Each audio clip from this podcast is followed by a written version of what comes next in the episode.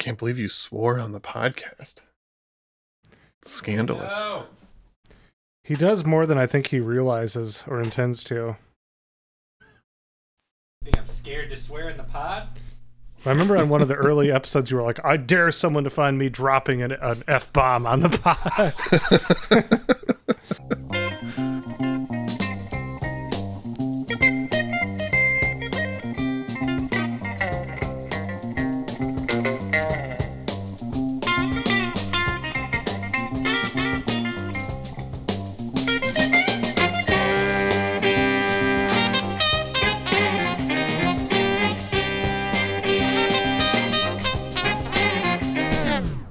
Welcome to I'd Buy That for a Dollar, a podcast about inexpensive, common, and underappreciated records that are waiting to be rediscovered. I'm your host, Sean Hartman, and despite all my rage, I'm still a life lover.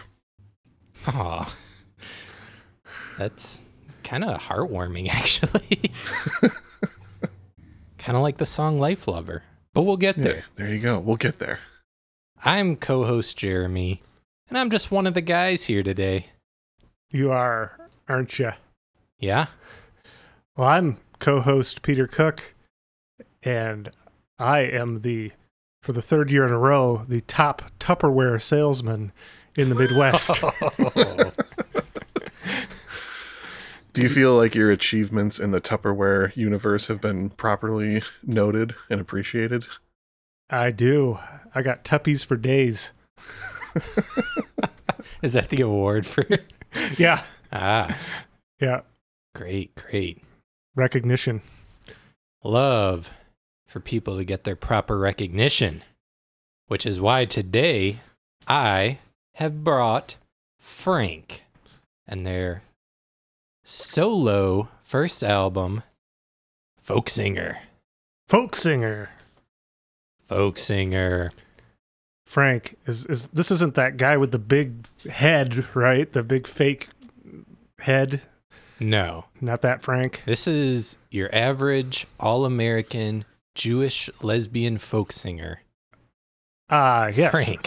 Of course. Spelled with a P H and a C at the end. Yeah. And let's just play a cut right out the gate here so you can hear what Phranc sounds like. I'm going to go with one of the girls. All right. Let's do that. We're talking side A, track five.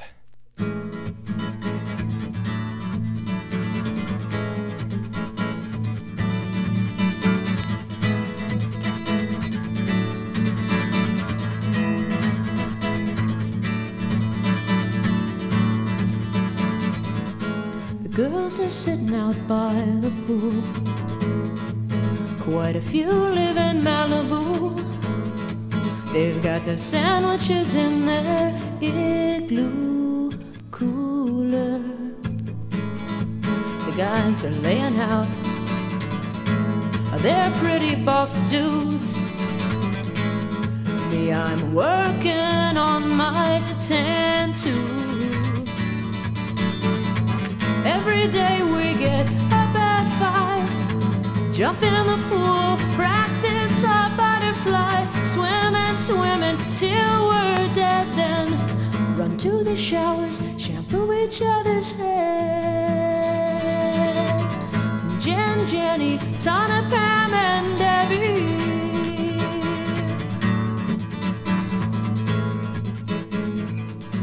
are some of the girls. Jen, Jenny, Tana, Pam, and Debbie.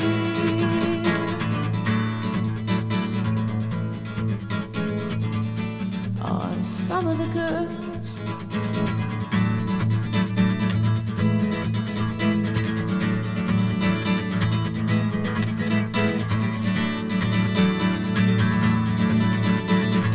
I've always been one of the dudes with my black top and my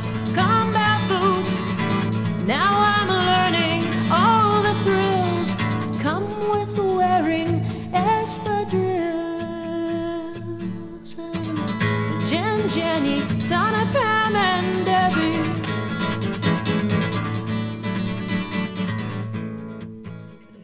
When when I was listening to this record earlier today, there was something kind of familiar about her vocals on here, but I couldn't quite place it. And just now, listening back to this track, it hit me.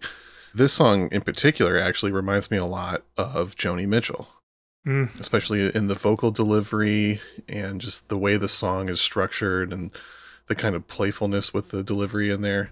There's some definite influence going on, I think. Yeah, and even the strumming of the guitar, I feel like Joni had songs that she would kind of do that driving strumming. Mm-hmm. Yeah, for sure. Yeah, I don't even know where to start with Phranc here. I'll start with how I found this. Yeah. This uh, is actually a pretty recent grab for me. I was at a record store here in town with a friend of mine, and I'm rifling through, and I'm like, what is this? You know, this... Uh, I thought it was a dude at first on the cover, and has a flat top, spells their name with a P H and a C at the end, and it's called Folk Singer, and it looks like it's from the eighties. So I'm looking at the back of it, and it's a Rhino Records release, which seemed a little unusual to me at the, you know, mid-eighties.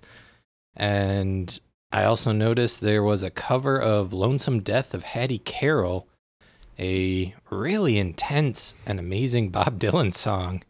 Yeah. And I was like, I have to go put this on the listening table and see what this is.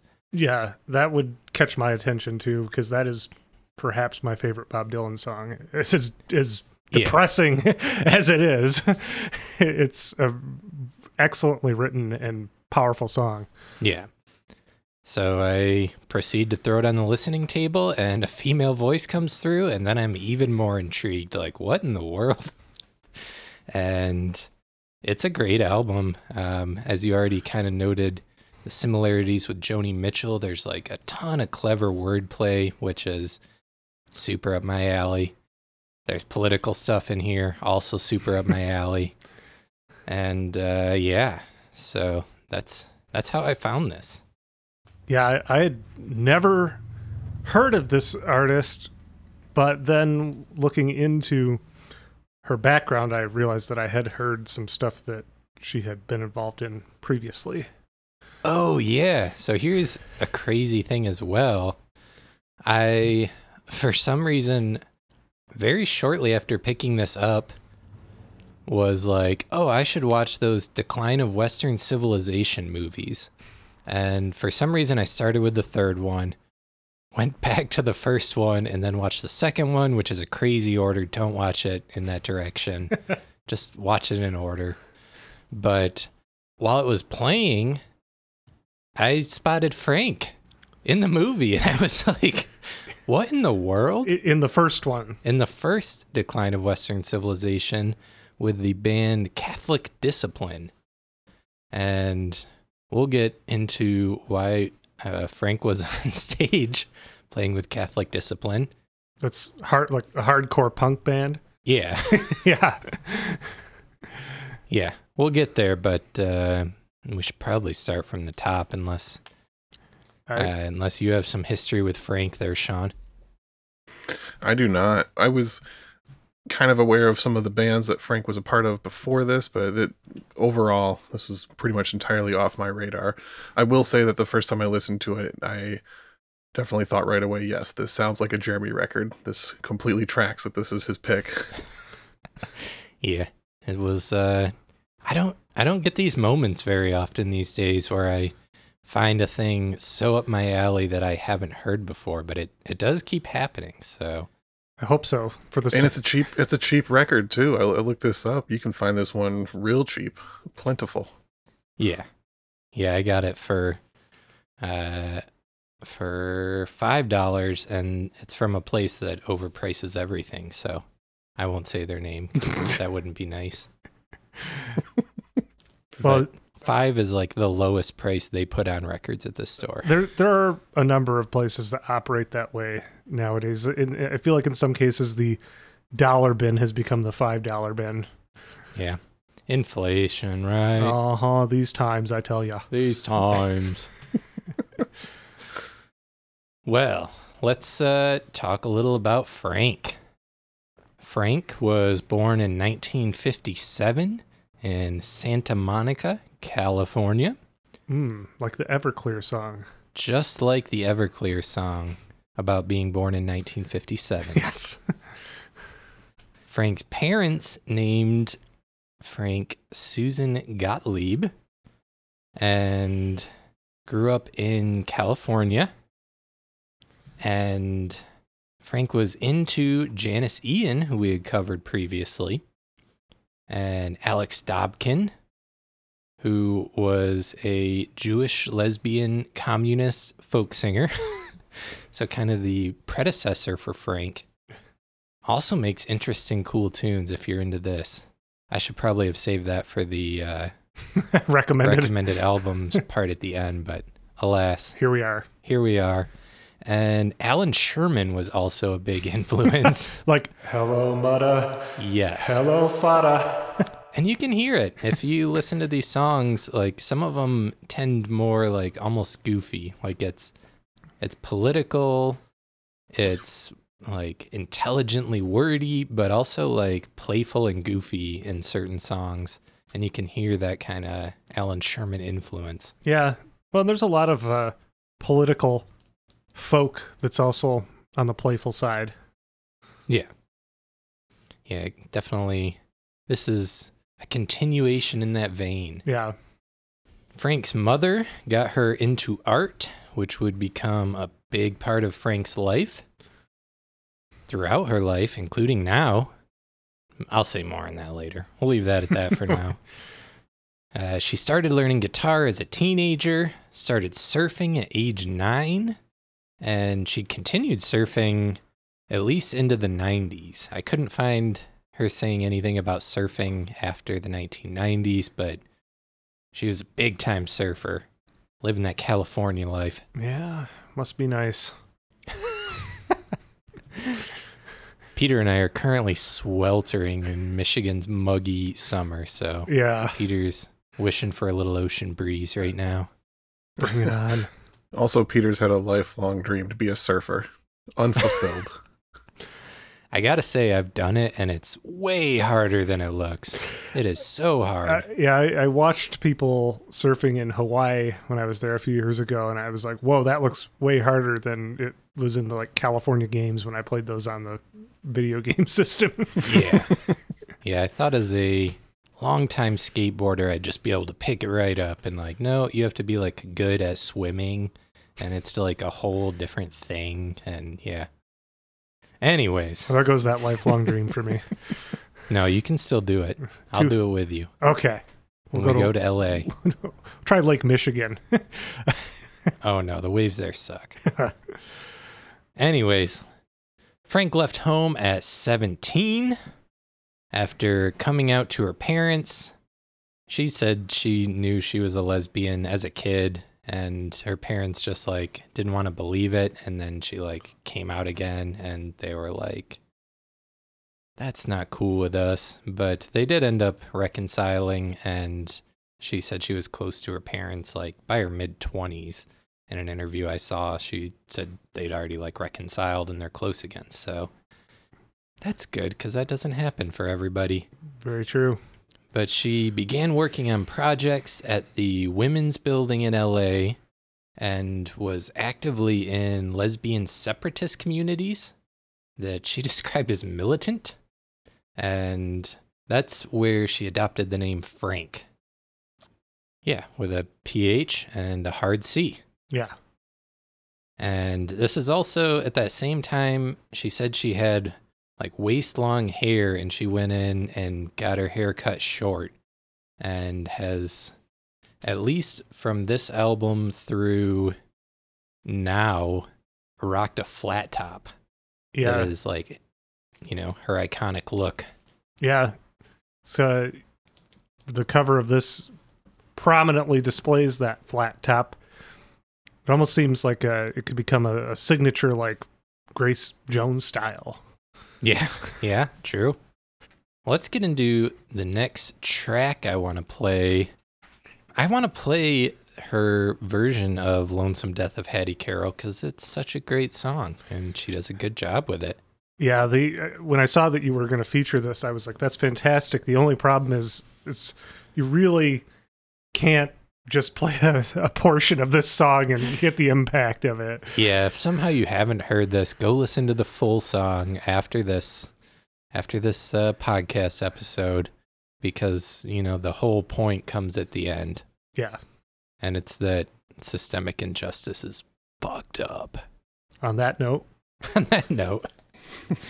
Here's Lonesome Death of Hattie Carroll, side B, track one. Williams and Zinger killed poor Hattie Carroll with a cane that he twirled around his diamond ring finger at a Baltimore hotel society gathering, and the cops were called in, and his weapon took from him as they rode him in custody down to the station and booked Williams and Zinger for first degree murder. Oh, but you who philosophize disgrace and criticize all fear, take the rag away from your face. Now's not the time for your tears. Williams and Zinger, who at twenty-four years owns a tobacco farm of six hundred acres, and rich wealthy parents who provide and protect him, and high office relations in the politics of Maryland, reacted to his deed with a shrug of the shoulders and swear words and sneering, and his tongue it was snarling. In a matter of minutes was on bail out walking. Oh, but you who philosophize disgrace and criticize all fear, take the rag away from your face. Now's not the time for your tears. Hattie Carroll was a maid of the kitchen.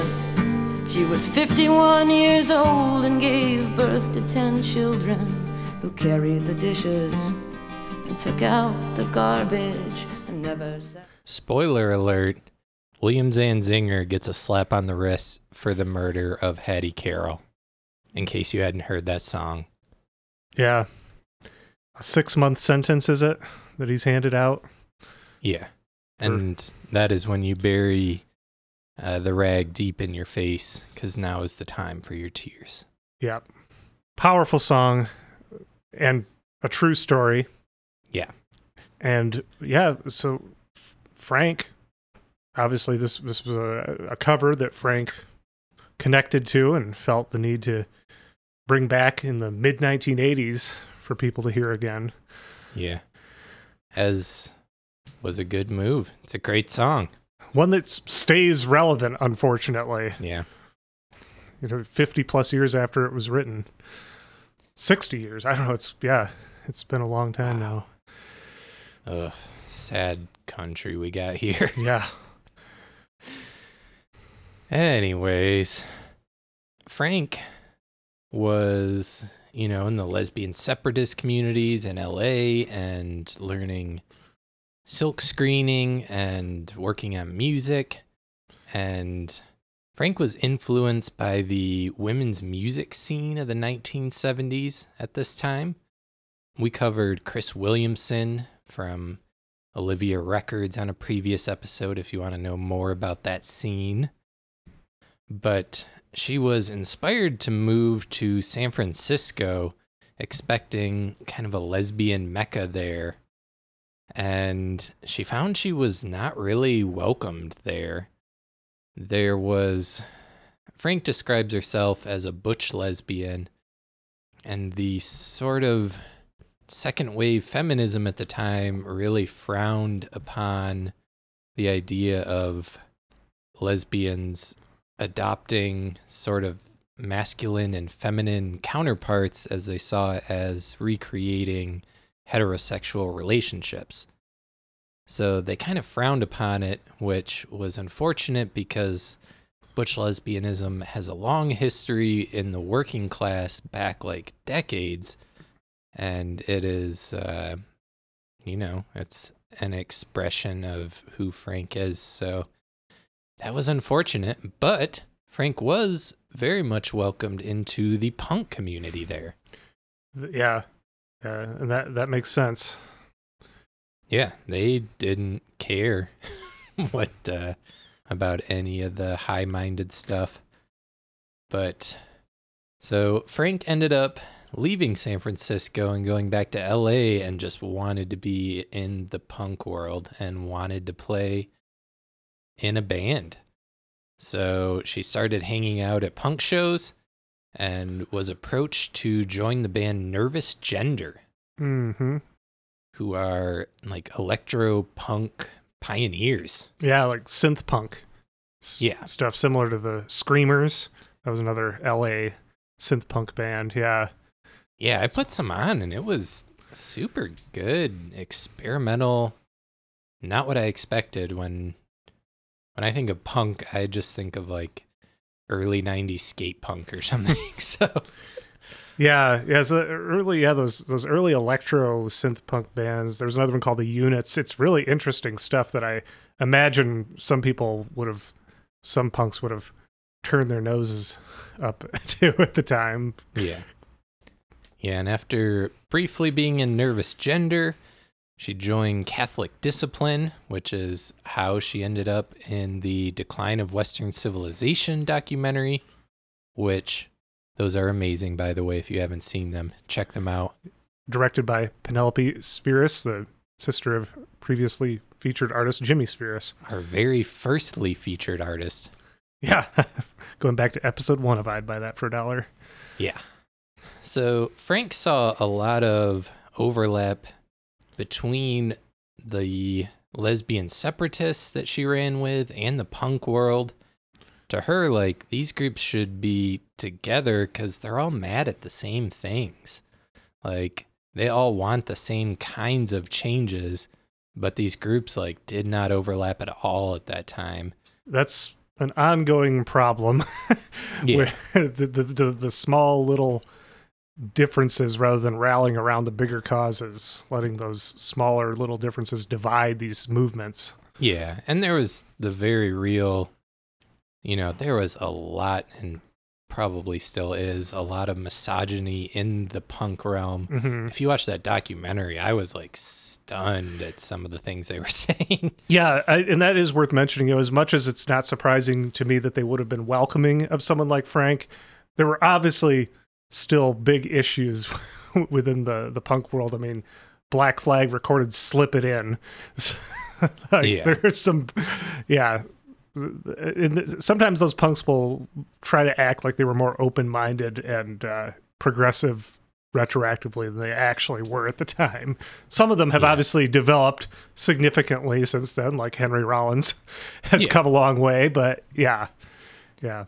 Yeah. And Phranc took a stand against that. In the early eighties, Phranc wrote a song called Take Off Your Swastikas that is a really... direct and potent song, and Phranc wanted to play it on an acoustic guitar because she wanted people to hear the words, because to her as a Jewish person, like, it's messed up for all these punks who say they're her friends to be running around with swastikas.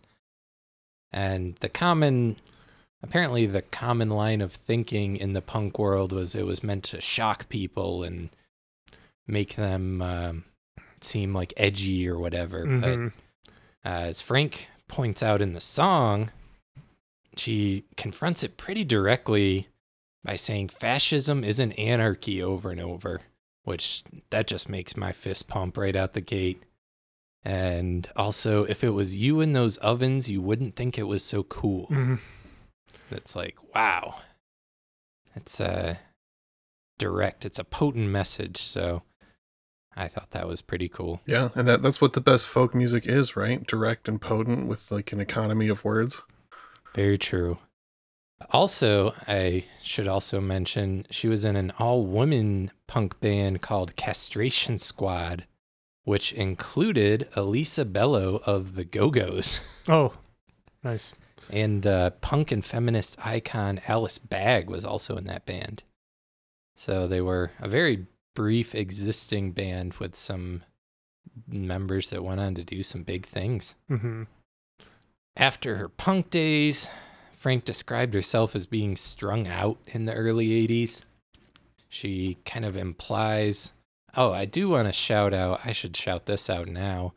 There is an excellent project that I pulled a lot of this information from called the Women of Rock Oral History Project, uh, being done by Tanya Pearson, where she is going around and interviewing these women from all over the rock world about their actual history from their own mouths. So that was incredibly helpful resource in, uh, you know, getting the facts on Phranc's story here. Yeah, that's an important thing to document. I'm glad someone's doing it. Yeah. So Phranc described herself as being strung out, implied there was a lot of like drug use and stuff going on in the punk world. And she decided to get clean and got really into swimming, which is that first song we played, One of the Girls, is about, you know, the people she swims with. If you uh, listen with that in mind, you're like, oh, that makes sense now. Swim buddies. Swim buddies. And she was super into it. That's actually, uh, she'll regularly introduce herself as the All-American Jewish lesbian folk singer, but when she says All-American, she means like in the collegiate sense of like she's top twelve in the nation of being a Jewish lesbian folk singer. So I thought that was funnier than uh, trying to like grasp at some kind of patriotism or something. It's an important distinction. Yeah. So Phranc started recording or started performing acoustically solo and was trying to get an album together and just got fed up with the process and decided to just fund it herself and went in and recorded Folk Singer, the album we are listening to. It ends up being released by Rhino Records, who previous to this were primarily only doing reissues and novelty records, and Phranc somehow knew the people and they were like, yeah, we'd love to put it out. So this is one of the earliest like real Rhino records out there. Yeah, I tend to think of them still as like a reissue label. Yeah. Yeah, and that's, you know, what they are mostly, but so this is the beginning of that, and I am just going to rip another song. We're going to play Life Lover, which it's another good song about loving life. And Phranc describes writing it in that period, you know, getting off drugs when a bunch of people around her were dying of drug use or suicide. And she said she wanted to write this song so that she couldn't possibly consider ending her own life because she wrote this song. So it would just be goofy of her to do that. So she can't now. So that was cool, I thought. Here's Life Lover. Side two, track six, the final track on the album. The ultimate cut.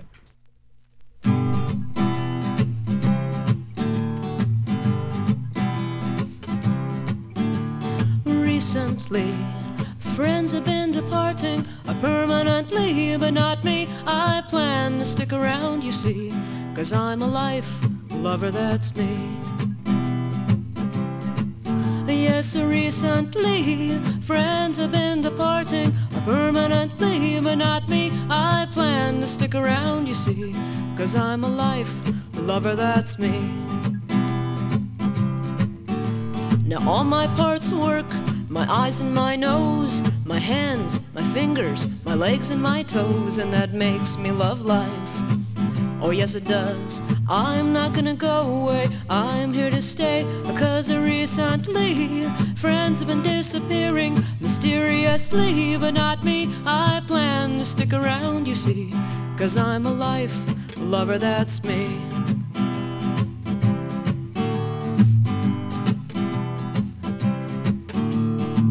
Now it hasn't always been easy, folks. Sometimes I get real depressed too. Hey, but if I can do it, then every single one of you can do it too. Cause recently friends have been departing permanently, but not me. I plan to stick around, you see, cause I'm a life lover, that's me. Yes, recently friends have been departing permanently, but not me. I plan to stick around, you see, cause I'm a life lover, that's me. I'm a life lover. I'm a life lover. I'm a life lover. I'm a life lover.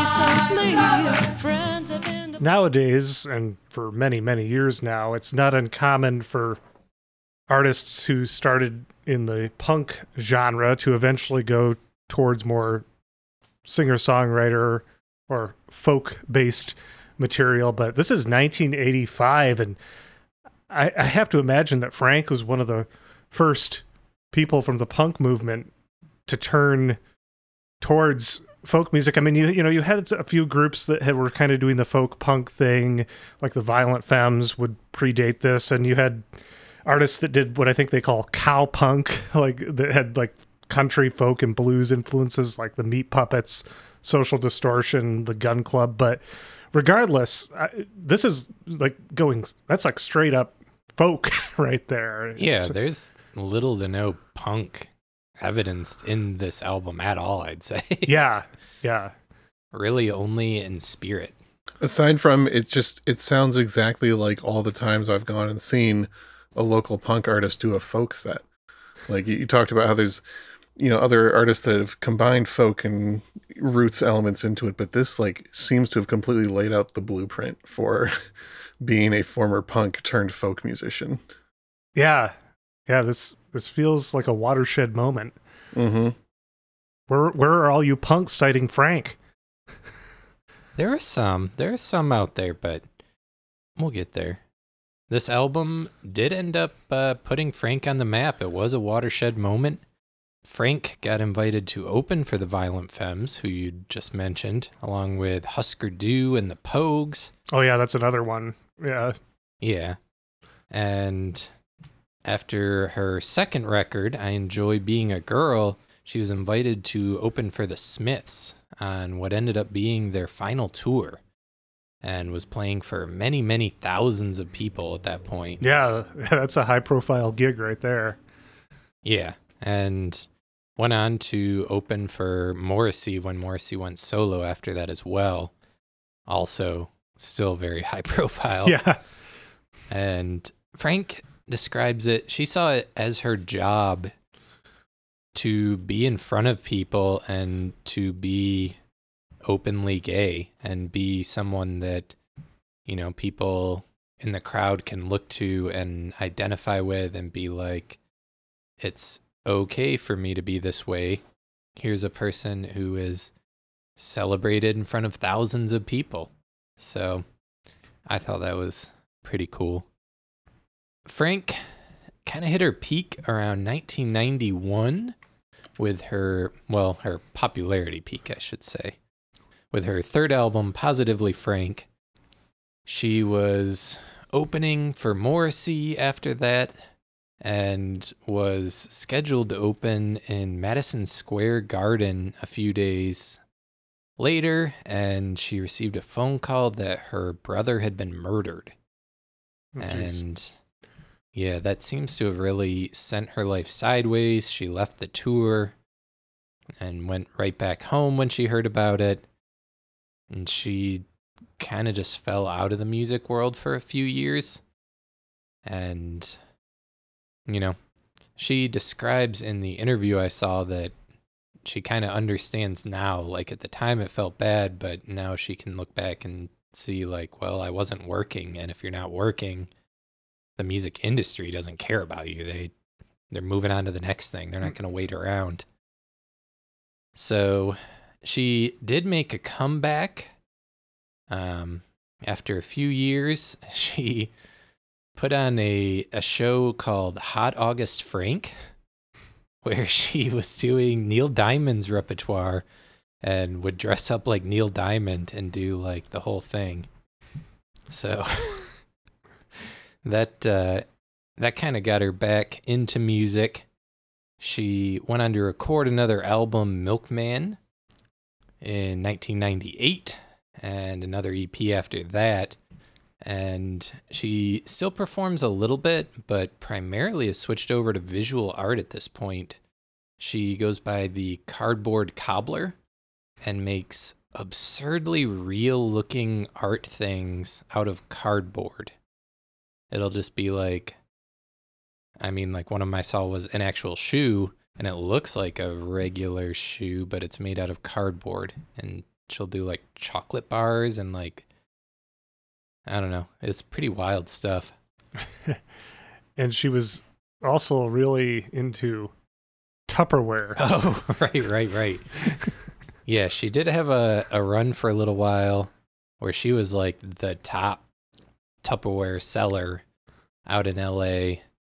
And she describes the internet as kind of ruining it. She definitely seems to have felt like a, a big sense of community with the Tupperware world previous to the internet, because you like, you're going to people's houses, you're talking with them, you're meeting them. She would like sing songs about Tupperware. And uh, yeah, she was really into it, and she didn't get the recognition she felt she deserved in the Tupperware world, and the internet ruined I, it. You and, know, as evidenced by my title, I completely sympathize with yeah, her. Peter gets it. Yeah. So, yeah, she had a Tupperware phase that sounded pretty cool too. And yeah, that's uh, that's catches us up to now with Phranc. Phranc in a nutshell. Well, Sean, what you got for us for recommended similar albums? I have three records picked out. If you want to dig further, the aforementioned Chris Williamson. We did the album The Changer and the Change from nineteen seventy-five. It was an influence on Phranc and similar themes, a little bit of a similar style, you know, a decade apart, but an important yeah. listen. And you can go back and find that episode and listen to the music. And worth noting, another that's another Jeremy pick. Yes. True. And then Suzanne Vega, self-titled from nineteen eighty-five, has some similarities, a little more like pop and rock on that record, but the there's a similarity in delivery. They both have like deep-rooted folk influences going on. Yeah, yeah, that was one of the first artists I thought of when listening to this. I didn't think of that, but that makes a lot of sense now that you say it. Yeah. And then last one, self-titled by Joan Armatrading from nineteen seventy-six. Ah, yes. Another artist we previously featured on the pod. Mm-hmm. Excellent. Well, thank you, Sean. And we do, before we get out of here, I have a short installment of For the Record. Peter's favorite. Where we correct misinformation stated in previous episodes of the podcast. Because we want this to remain a credible source for research. True. Going back to our Bee Gees episode relatively recently, we said that the song New York Mining Disaster nineteen forty-one was their third overall single. Let me just clarify something. It was their third hit single. That was the third song they had that was a significant hit. It was their thirteenth overall single at that point. They had cranked him out. On our Rick Derringer episode, we said that Rick Derringer, at the age of seventeen, had recorded all of the instrumentation for his band The McCoys' hit song Hang On Sloopy. Well, There was some confusing wording in the article that we sourced that information from. It was actually the band The Strangeloves who recorded the instrumental track on Hang On Sloopy. The Strangeloves were a writing and production team from Brooklyn, New York. They had a big hit with their song I Want Candy, you know, which was well known for its Bo Diddley beats and, of course, the much later Bow Wow Wow cover of the song. Oh, yeah, yeah. So they had recorded their version of the song My Girl Sloopy, which was a song actually written by Wes Farrell and Burt Burns and first recorded by the Vibrations in the year nineteen sixty-four. And the Strangeloves found out that the Dave Clark Five were planning to record a version of My Girl Sloopy, and the Strangeloves wanted to beat them to it, but they didn't want to detract from the ongoing success of I Want Candy, which was a big hit at the time. They didn't want to release another single and draw away from I Want Candy. So right, right around the time that they were trying to record My Girl Sloopy, which they changed to Hang On Sloopy, they discovered a young Rick Derringer when they played a show with his band Rick and the Raiders in the Midwest in nineteen sixty-five. They immediately recognized the talent of the young group and brought Derringer and his band to New York to record the vocals over the already recorded instrumentation for Hang On Sloopy. And that, you know, it was this garage band standard already, but that, the what ended up, the Rick and the Raiders, to avoid confusion with Paul Revere and the Raiders, they had the band revert to the original name, which had been the McCoys. That when Rick founded the band when he was very young, he called it the McCoys. I think we did mention that on yeah. the episode. And of course, that was the big hit. That's like the definitive version of My Girl Sloopy, Hang On Sloopy. So while talking about the Strangeloves, one of the members of the Strangeloves was a guy named Jerry Goldstein, the producer later on, the producer and songwriter for the band War. And on our War episode couple years ago, we, it's worth noting we did accidentally call Jerry Goldstein by the name Jerry Goldsmith a couple times, which Jerry Goldsmith is a different musician. He's a well-known film composer. I'm, oh. I'm sure we're probably not the first wow. people to mix Jerry Goldstein and Jerry Goldsmith up. But I'm just stunned at your ability to remember all these things. But it's all I think about. It's everything we've ever said on this podcast. Wow. Uh, You're our biggest fan. I am. On our very recent Blue Ridge Rangers episode, I will take the blame for this. I when we were talking about Fogerty's songs being, you know, like Great American Songbook material, I mentioned I Heard It Through the Grapevine as being like a song I've known my whole life. Well, of course, John Fogerty did not write I Heard It Through the Grapevine. That's a, a Motown song written by Norman Whitfield and Barrett Strong, recorded by The Miracles, Gladys Knight and the Pips, and Marvin Gaye well before Creedence Clearwater Revival did their version. Yeah. And that is everything I have for this installment of For the Record. Fantastic. I'm humiliated. It wasn't your fault, Jeremy. um, that, that, that Rick Derringer. Oh, are, don't call oh. me. Oh, that, I was just kidding. But wow.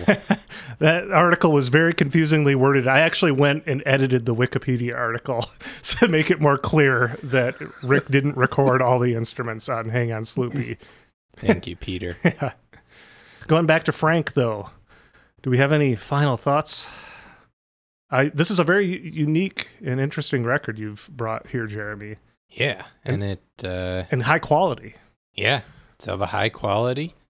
It's un, It was unknown to me before very recently. It's, like, flown under the radar, but is, like, it is highly influential in certain circles, specifically the L A queercore movement that would follow it, and the Riot Girl movement. There are multiple people who have cited Phranc as being a big influence. So, oh yeah, I wouldn't be surprised if like Kathleen Hanna from yeah. Bikini Kill cites her. Yeah.